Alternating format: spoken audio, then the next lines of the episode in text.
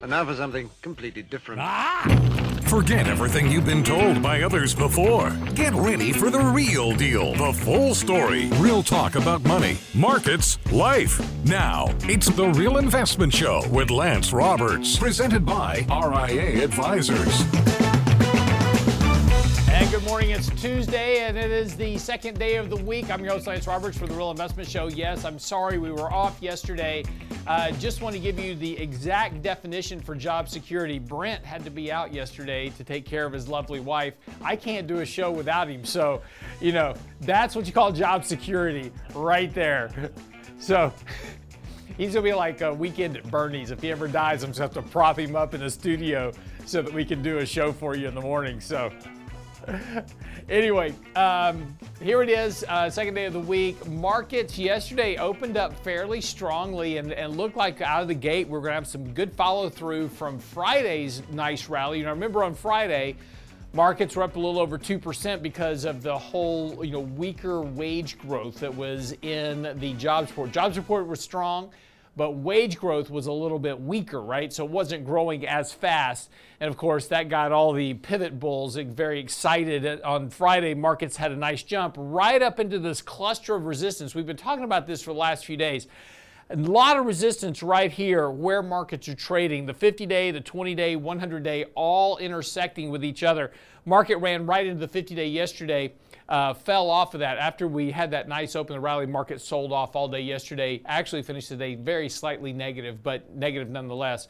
Um, this morning, futures pointing down a little bit more because we have Jerome Powell speaking this afternoon. Now, the big question, of course, is that will Jerome Powell play smackdown on the markets again because that's what he has been famous for doing here as of late. Of course, you remember uh, back in early December, markets were kind of rallying fairly, fairly nicely, holding up here right around the 200 day moving average. Actually, had broken above the 200 day. Everybody got all excited there real quick. And then Jerome Powell came out and said, hey, stop that because every time you rally the market, that eases financial conditions. And their FOMC minutes, which is what led to this big sell off in the market, said, Market rallies are easing financial conditions. That's not what we want. Stop that. And of course, that's what led to the sell off in mid December and led to this kind of basing period that we saw at the end of the month. Now, uh, again, markets did rally here on the first five days of January. So, so goes uh, the first five days of January. So goes the month. Theoretically, that's what the old saying goes. Of course, we're all going to be watching the Super Bowl indicator next um, because those all pretend to what happens for the rest of the year. And of course, everybody's hoping right now that we're ultimately going to have a much better uh, cycle for markets this year uh, than we had last year. Of course, last year markets were down about 20%, uh, nominal basis, total return basis down 18.1% uh, last year. So again, markets were down decently last year, but you know everybody's all kind of getting been out of shape about the first down year we've had in basically about 11 years of any consequence. Uh, you know, markets had a very very strong run. Uh, from 2009 to all the way through 2021. So having a down year, you know, everybody's all all in a contank about you know this whole you know down year in the markets. Like, oh my gosh, the world's coming in. You had 12 years of a market advance, people. So you know, having a down year not surprising every now and then. And again, we go back and we take a look at, you know, really what's happening with markets, not a lot. I mean, you take a look at a very long term trend of the markets, and, and it's been ever since really 2008 when we get back to the financial crisis, which was now just this little bitty blip over here. Here was your financial crisis. I mean, barely even shows up on a chart now uh, because of this massive run in the markets that we've had since then. And importantly, this bullish trend of the market has not been broken. So, yeah, you know, last year really kind of sucked and there's no way around it. You know, markets were down, stocks were down, bonds were down, everything was down last year. But again, nothing outside the realm of just a normal correction within a market that had a very sharp linear advance because of all that fiscal stimulus that we put in the markets. Know, $5 trillion worth of liquidity. Think about that for a moment. And, and, and this whole advance here, I want, you to, I want you to contemplate this for just a second. This whole advance here was driven by $44 trillion worth of fiscal liquidity and monetary liquidity put into the markets and the economy by both the governments and the Federal Reserve. That's HAMP, HARP, TARP, QE, QT, you, you name it. All the different programs that we've been injecting into the financial markets for the last 12 years. $44 trillion. That's almost as much as the entire world economy, all put together, was all injected into the U.S. economy not surprisingly here that you're going to get this run in assets. And then when you throw $5 trillion worth of money into fiscal, fiscal stimulus into household bank accounts, not surprising that you get this massive surge off to the moon. So a correction of that process as that money comes out of the system should not be surprising, but it's not the end of the world, right? It's, you know, the, the world's not going to end, the dollar's not going to go away. You know, it just all these kind of end of the world doom and gloom predictions not going to happen. It's just simply a, a, function of a reversal of liquidity. Could markets go lower? Yes. You know, to come down and, and retest kind of this upper trend line would certainly not be surprising at all this year. Again, particularly as the Fed continues to hike rates, as they continue to put pressure on the economy, that's why they're hiking rates. If you take a look at what happened with credit card debt, yesterday we had the credit card debt numbers come out. Huge surge in credit card debt. Not surprising. Individuals that all that money they had in their bank accounts from those checks, those $1,400 checks, it's gone. Inflation's up, things cost more. Well, if I my job's only paying me so much, so in order to buy stuff that I need like food and gas and those type of things and paying bills, I don't have enough cash for it. I've got to put it on credit cards. A lot of people right now, and this is what coming out of the credit card surveys, are spending a lot of credit card debt on basically living needs. Now they're not they're not going out and using their credit to go buy a new television or uh, you know take a trip. They're buying groceries on credit, and of course they're paying a huge amount of interest for buying groceries on their credit card. So you know those those that's that's eating into this. We've had this huge surge. We've had a record surge in the amount of credit card debt, and credit card interest rates are at the highest level we've seen in decades. So, you know, this is really going to impact the consumers, and not surprisingly, that's going to slow demand. But this is what the Fed wants. This is why the Fed's hiking those short-term rates, which is what affects the variable rate on credit cards, etc. That's what the Fed wants. They want tighter financial conditions that weigh on consumer sentiment, right? Because they want people to spend less. That slows the economic demand. That creates if there's more if there's less demand that means prices have to fall. That's just the way the system works. So, again, what the Fed is trying to do is extract that fiscal python or that fiscal pig out of the economic python, and that's what they're working on right now. And again, this is why we've gone through this period of time. That's not the end of the world, it's just the process, uh, reversal of the process that drove us to this point to begin with. So, you know, 2020, 2021, we had this huge surge in the markets. That's all fine and dandy. Great, no problem. But the, the consequences of that ultimately is that you've got to reverse that policy unless you're going to keep sticking money into the markets. And, th- and this was always the problem, and we'll talk about this after the break, with modern monetary theory because this all kind of ties into our blog post that's out on the website today, which is talking about the actual fiscal pig and the economic python. It's on the website talking about specifically this. But right now, just pay attention to what the what Jerome Powell wants, and this is something he'll probably reiterate today, and probably will weigh on markets as well. Is that the Fed is going to remain hawkish for now until they start to see a clear trajectory in inflation down to lower levels, and that means that no pivot is coming, and that'll probably disappoint the bulls. Be right back after the break. Don't go away.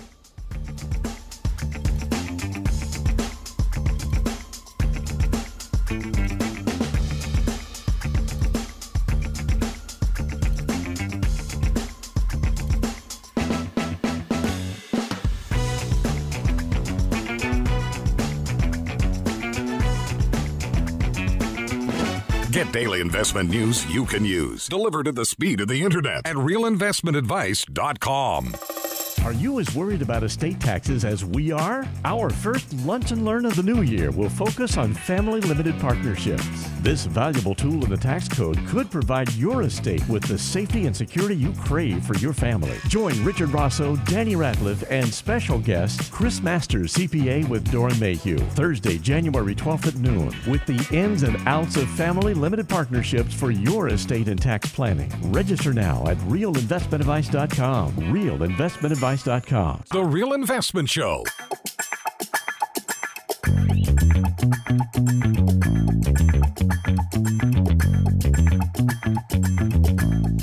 And welcome back to the show this morning. I'm Real St. Roberts, Brent Clanton, joining me as well, of course. And uh, a few things to get into this morning. Uh, we have a new article out on our website this morning, and it's talking about uh, this whole idea of the of this fiscal pig and the economic python.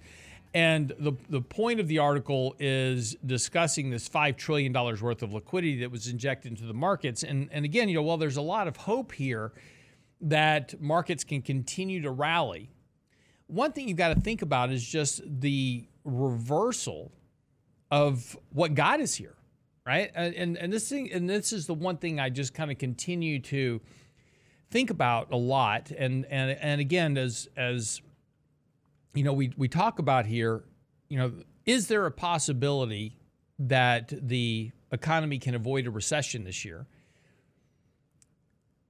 And earnings may be coming in come in better than expected, right? They're not as weak as expected. I mean, sure, th- those are all possibilities. And I think you have to give some credence to that. There's, you know, you know, there's a lot of, of very bearish comment out there that's that's simply, you know, the market's going to go down and we're going to have another another negative year, and that's certainly, you know, I, I can make a very strong case for that, right? The Fed's hiking rates, Fed hikes rates, they always cause a recession, et cetera, so forth and so on. You know, but I think we have to also think about the other side of that coin as well. When everybody assumes something, right, you have to make room that everybody is potentially wrong, right? If because that's the way markets work. What markets are looking for are these kind of displaced opportunities. So if everybody is short the market, right, then that provides a lot of fuel for a counter trend rally of magnitude.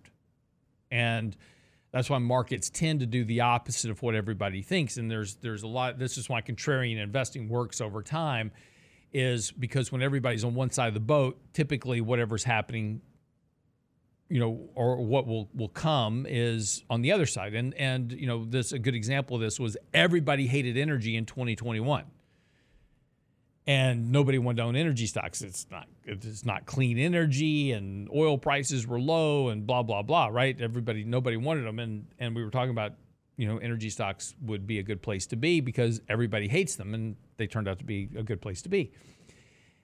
You know, and the question, of course, now is is as we move into the new year, where do you want to be? And right now, everybody wants to be out of the market. I don't I don't want to be invested. I don't want to own stocks. You know, I, I want to own you know gold and other stuff, and that's fine. No, nothing wrong with that. I'm not I'm not saying that that's not the right place to be. I'm just throwing out this idea that if everybody thinks that, what is the counter trend trade?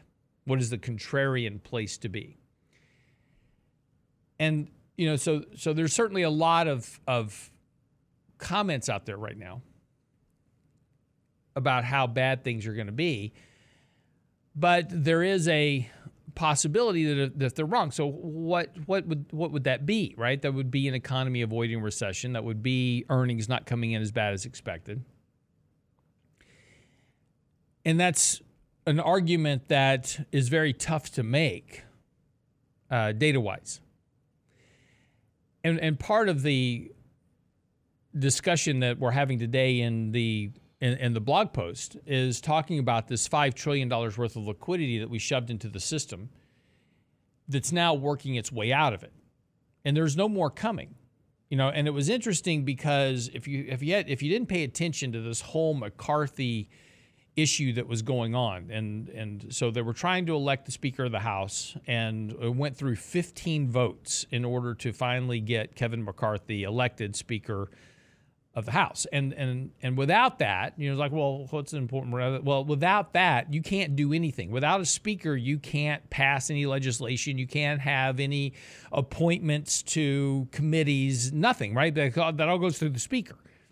So you have to have a speaker. I mean, everything's dead until you elect a speaker. And so for 15 rounds, we go through this whole drama. And you know, you're sitting back going, what is going on here? Right? What is happening? Well, turns out that there were a group of Republicans that were actually working in your interest. And they did a very good job. And what they did was is they in order for Kevin McCarthy to get their vote, they had to reverse all the rules of how the House works back to before pre-Obama.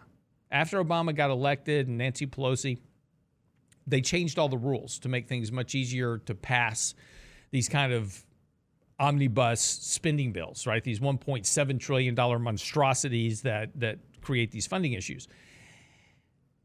And that also is is part of this process because now what these rules state is is that you know every bill has to be eh, be a singular bill, right? If you want to pass money for funding, you know, a, a particular economic project. That's it, right? You got to have a bill for that. You can't have that bill and then 4,000 other pieces of, of funding shoved into that bill at the same time, right? So it's just getting Congress back to working the way it's supposed to work from a fiscal standpoint. So it just really returns a lot of the, the congressional rules back to the way they were supposed to be and the way they were intended with the founding fathers. So it's actually a very good thing that, that occurred. Here's the bad thing you're not going to get any more of those 1.7 trillion dollar spending bills. One of the things that they passed, and one of the things we've we've talked about here on on the show quite a few times, we haven't had a budget since 2008. 2008 was the last budget we had, and this is part of that rule change, right? Where we started just doing these continuing resolutions. Over you know, every time we got to a debt ceiling, we just passed a continuing resolution that automatically increased spending for the government by eight percent, and blah blah blah. Kept running up our debt, right? 31 trillion. Can't do that anymore. Part of the agreement for Kevin McCarthy was to go back to a budget process. Amazing. What that means though is is you're not going to get checks to households.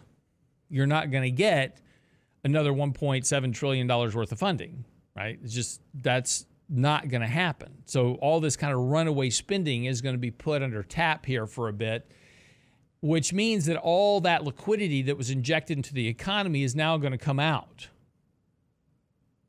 at a time where the Fed is hiking interest rates and doing quantitative tightening. This is going to be more problematic in terms of generating earnings growth, considering that earnings growth have to come from economic growth. And so all of this, this lack of liquidity, this lack of, of capital in the markets, this, this retraction, combined with higher interest rates, that's going to slow economic activity.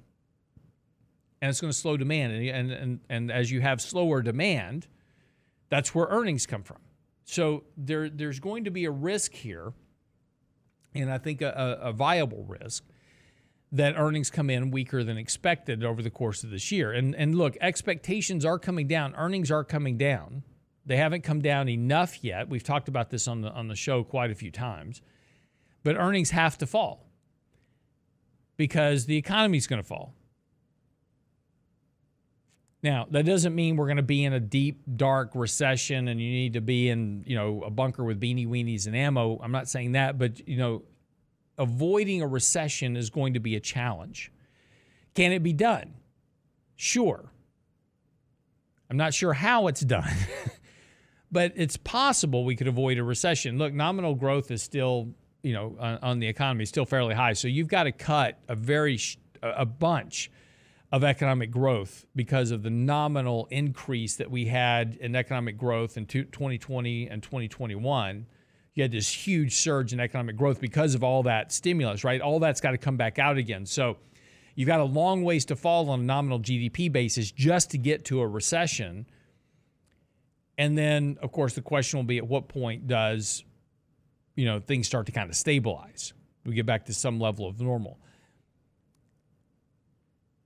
this this is going to be the the real challenge this year.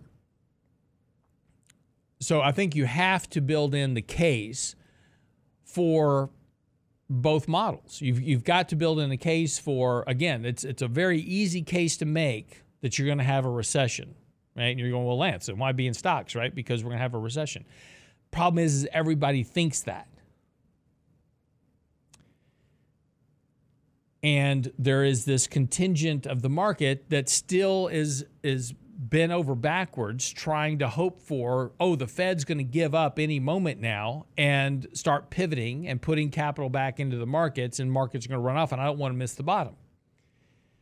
People are piling into the most risky assets again, emerging markets, international markets. Those, you know, emerging markets in particular, they've been doing well this year so far. Coming right out of the gate, emerging markets are doing well. That's a very risky bet.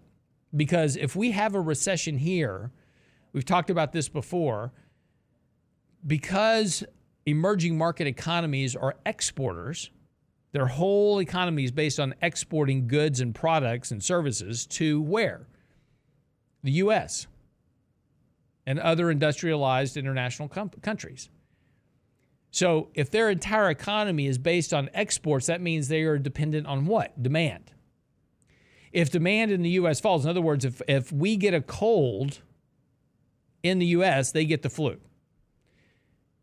So you got to be careful chasing emerging markets and international heading into a recession. It's not where you want to be. If we avoid a recession and demand stays high, they're probably going to outperform. So there's your there's your conundrum, right? There, there's your risk. So these are the things that you've got to work through. And again, you know, this is, you know, I, th- I think there is one very clear, and this is the point of the article today on the website, realinvestmentadvice.com, is this whole discussion of monetary flows. This drain of liquidity is extremely important. The ramifications of that draining of liquidity is equally important. And I think that's the one thing, I think the one thing you've got to pay attention to this year is where the money flows are going to and where they're not. That's on the website now, realinvestmentadvice.com. We'll be right back after the break.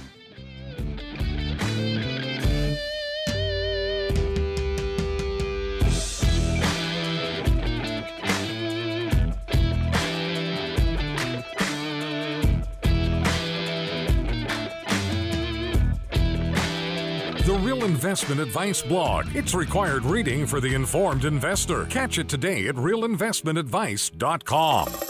Our first Lunch and Learn of the new year will focus on family limited partnerships. This valuable tool in the tax code could provide your estate with the safety and security you crave for your family. Join Richard Rosso, Danny Ratliff, and special guest Chris Masters, CPA with Doeren Mayhew, Thursday, January 12th at noon, with the ins and outs of family limited partnerships for your estate and tax planning. Register now at realinvestmentadvice.com. Realinvestmentadvice.com. You're listening to The Real Investment Show.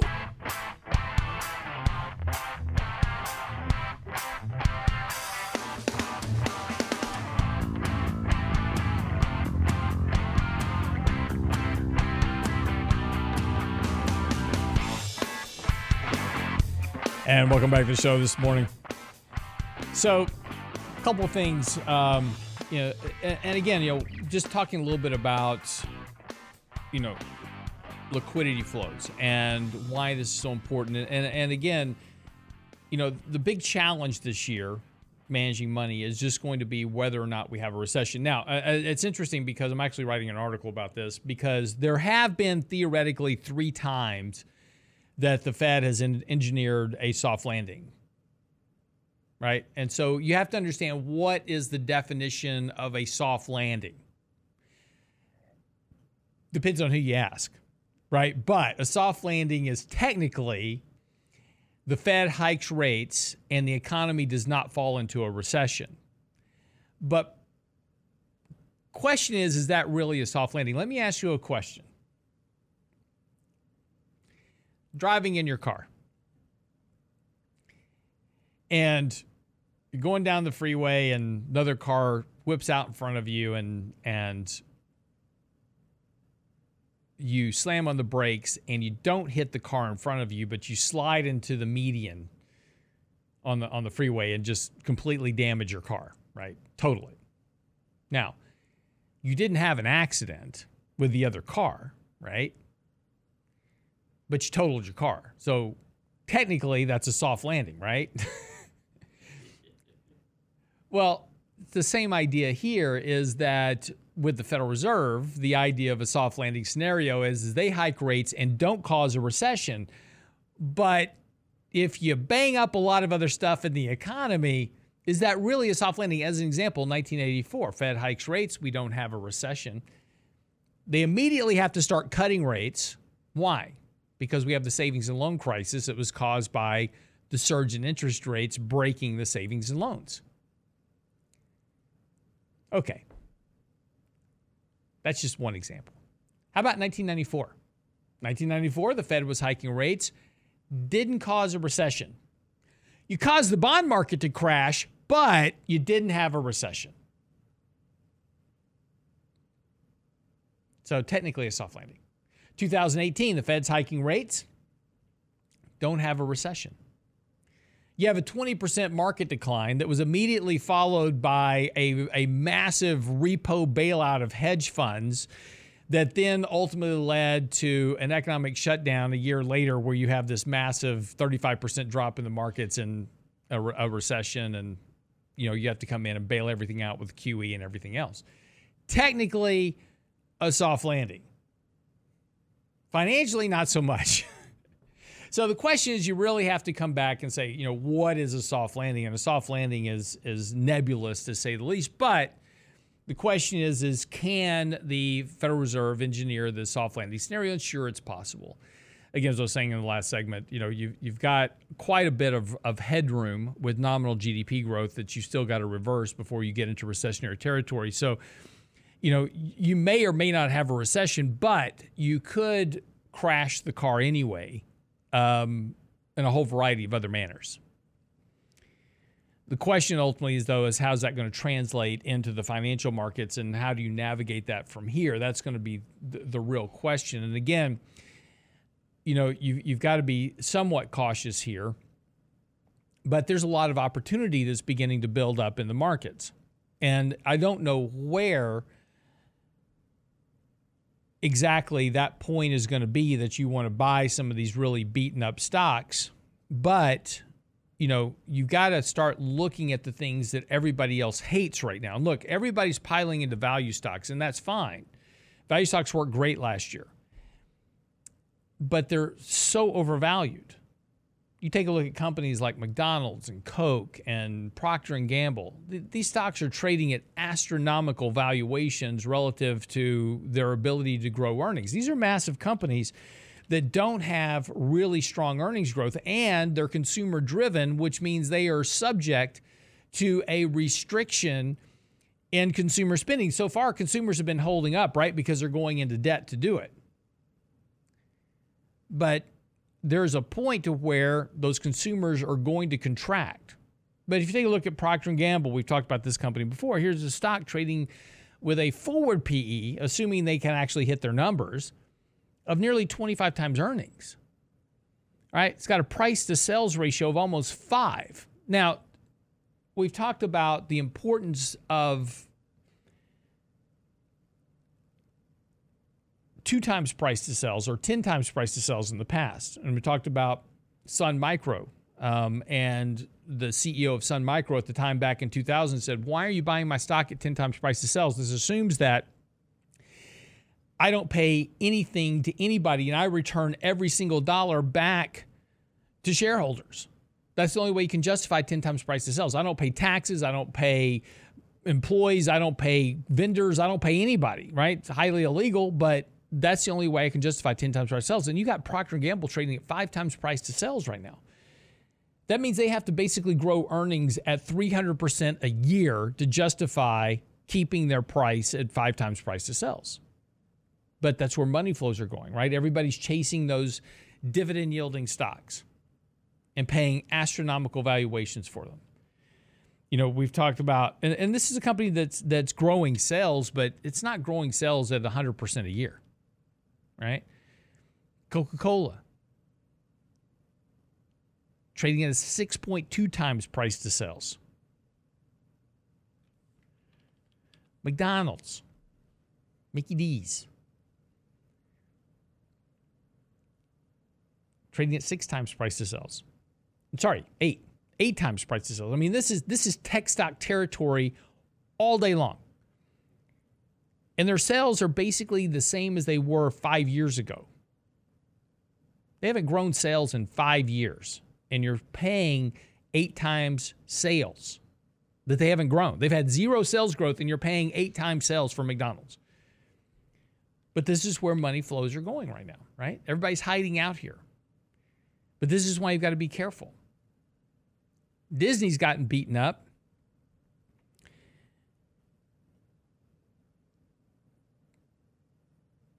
But they're still trading at a 54 times price, uh, price to earnings ratio on a trailing basis.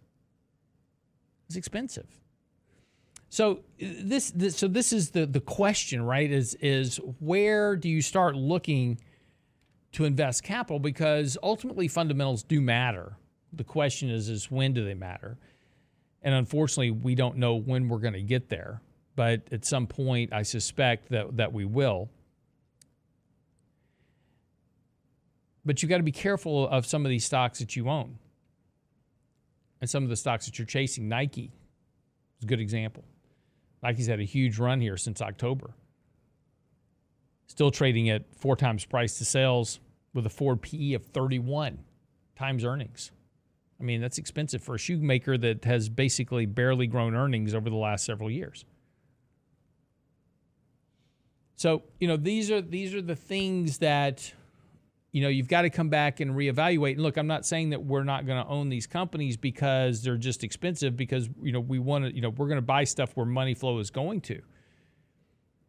But I think ultimately you have to come back and look at valuations and say, what am I actually paying for these companies and what am I expected to get out of this? And if we get into a recession, what typically works in a recession is these deep value companies that nobody wants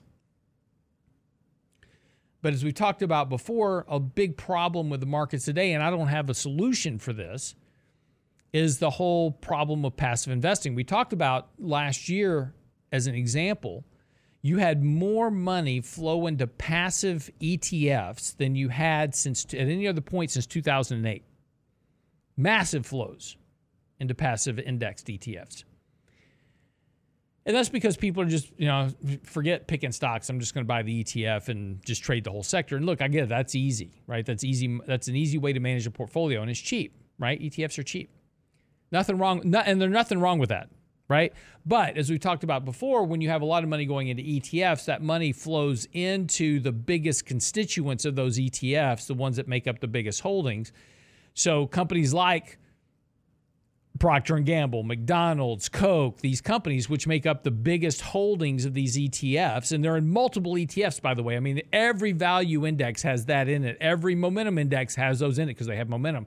Every you know, growth ETF now has value stocks in it because that's where everybody's wanting performance, right? So everybody buys the same stocks that are going up in their portfolio, whether no matter what the, the ETF says, you're going to find the smattering of these companies in every ETF. And so there's hundreds of ETFs that own Apple and Microsoft and Amazon, whatever, hundreds of them. And so every time somebody buys these ETFs, money flow is going into those stocks. And that's why you get these periods where, you know, you have these stocks just trading at massive valuations. And that whole passive indexing problem is what is frustrating fundamental investors because you know, stocks that you may want to own, like a say a Verizon, as an example. Here's a company trading with a six percent dividend yield, has an eight PE, price to sales of 1.2. Nobody wants it. AT&T is another one, right? Nobody wants it, but I hate AT&T. So company just company just makes me mad. Anyway, things to think about. You know, where is everybody going to now versus where they will probably want to be depending on the outlook for the markets and the economy later this year. Recessions tend to revert valuations. Something to think about. All right, come back, wrap up the show. Don't go away.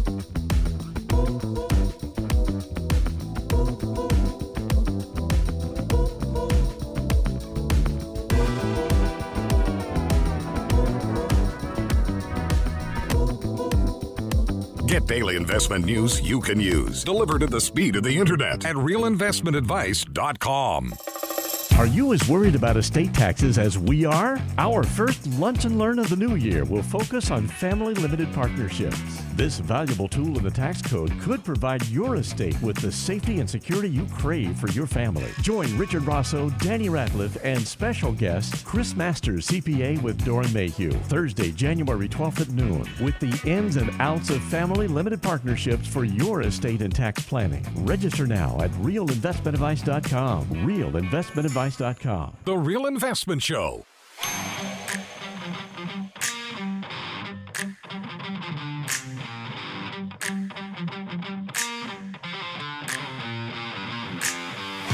And welcome back to the show this morning. Getting ready to wrap things up. Futures pointing about 155 points lower on the Dow, S&P, Nasdaq also pointing a bit lower this morning, in anticipation of the much vaunted speech for today from Jerome Powell.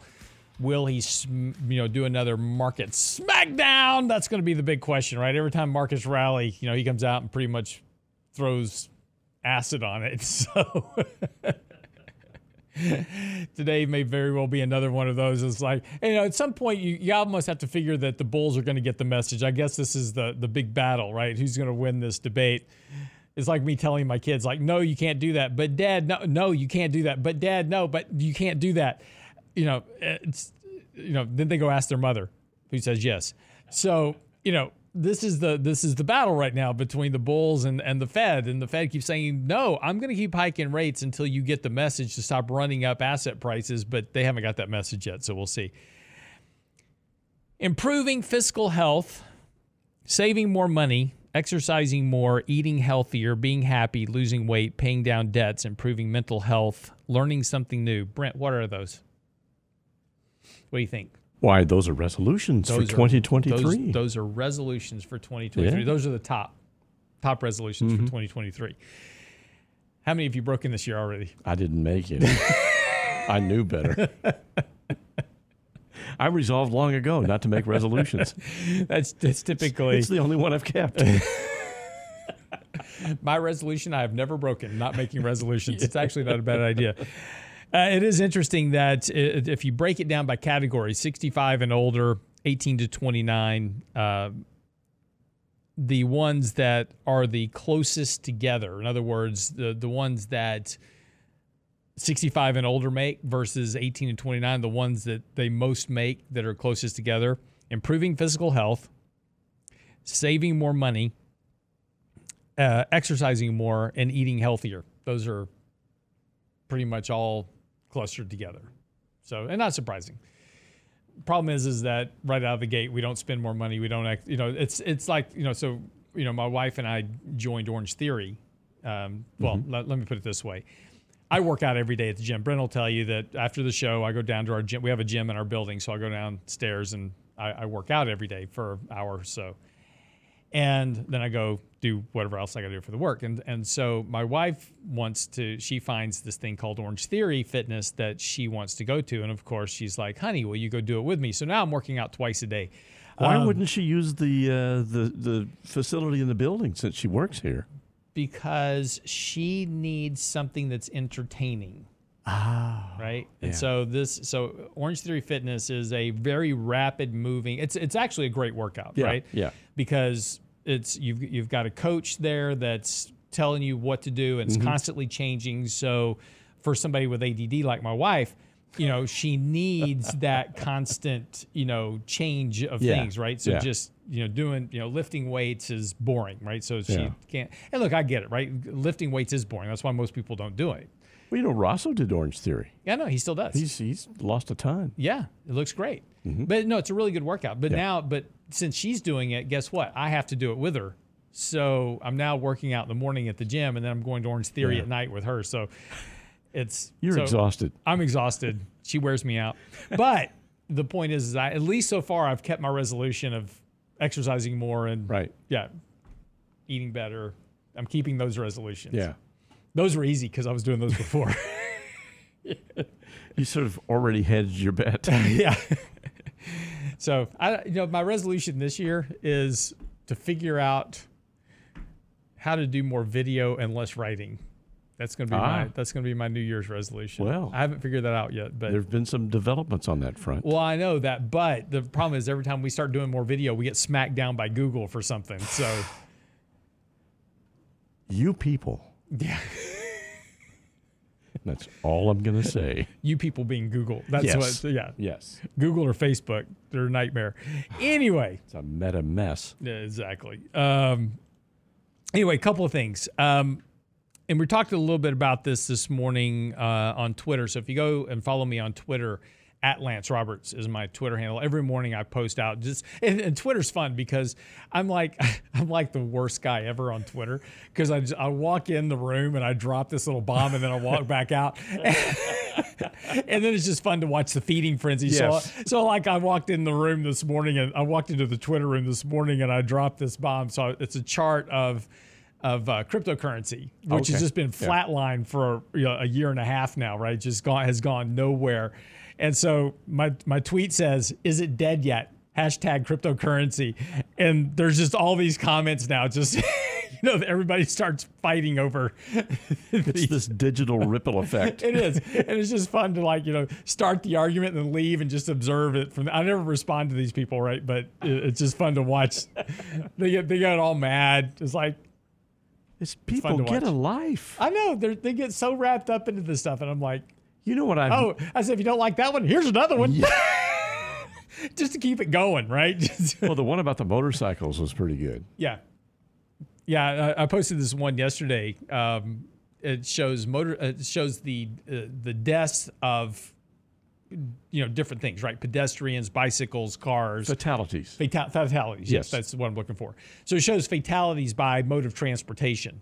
Um, and so most every most all the statistics are trending lower, with the exception of motorcycles, which is trending higher. And so I simply put I, I simply put out says this. I said I've always wanted a motorcycle, but my wife won't let me have one because she always uses facts. And that's another one. I put that out there, man. People just went nuts over that one. Just yeah, you have to break it down by age. It's all the young people dying on motorcycles, et cetera. It's like whatever. I said again, I just like dropping the bomb and then leaving the room. and That's seeing what happens. entertainment. I know. That's what Twitter's good for, just getting people riled up. And I, I can't take it more than about five minutes I know. in there. I just, I, please go away. Yeah. well, again, I don't. just you just can't respond to them. You No, can't. You no. cannot engage. Um, you know, because even if you're using facts, you just Oh, well. you know, it just people That's- just start yeah. yelling at you on Twitter and just yeah, whatever. Your facts are wrong. Okay. Go argue with the CBO, right? so, anyway, it's a lot of fun. But anyway, I do post stuff there every morning on Twitter. So if you want to go get yourself riled up, go follow me on Twitter at Lance Roberts. It's always some fun. And just know that half the stuff I post there is between half of it's financial about markets and money. The other half is me just trying to start an argument. So just take it with a grain of salt. You were that guy at school, weren't Yes, you? I'm, I'm, I was. I was absolutely that guy at school. Teacher said something, I would answer and then point to the guy next to me. Mm. If we'd have gone to school together, we'd have Oh. never gotten out alive. we would have never graduated. No. that's for sure. It would have been fun though. yeah. Um, okay. just trying to, so just checking the market here to see if there's nothing really changed yet. Uh, just getting close to open. Things are, are, are pointing lower here. Just kind of keep a watch again. Uh, you know, everything's going to trade kind of wonkish this morning until Jerome Powell drops his speech this afternoon, and then we'll see what the market does from there. Again, everything's going to kind of hinge on his outlook for hiking rates. Is there any, you know, what what the market's going to be looking for? Is there any change to his tonality in terms of potentially slowing the pace of rate hikes? And let, let me just reiterate one thing for you, real quick. A pivot is not stopping rate hikes. A pivot is not pausing rate hikes. That's going to happen.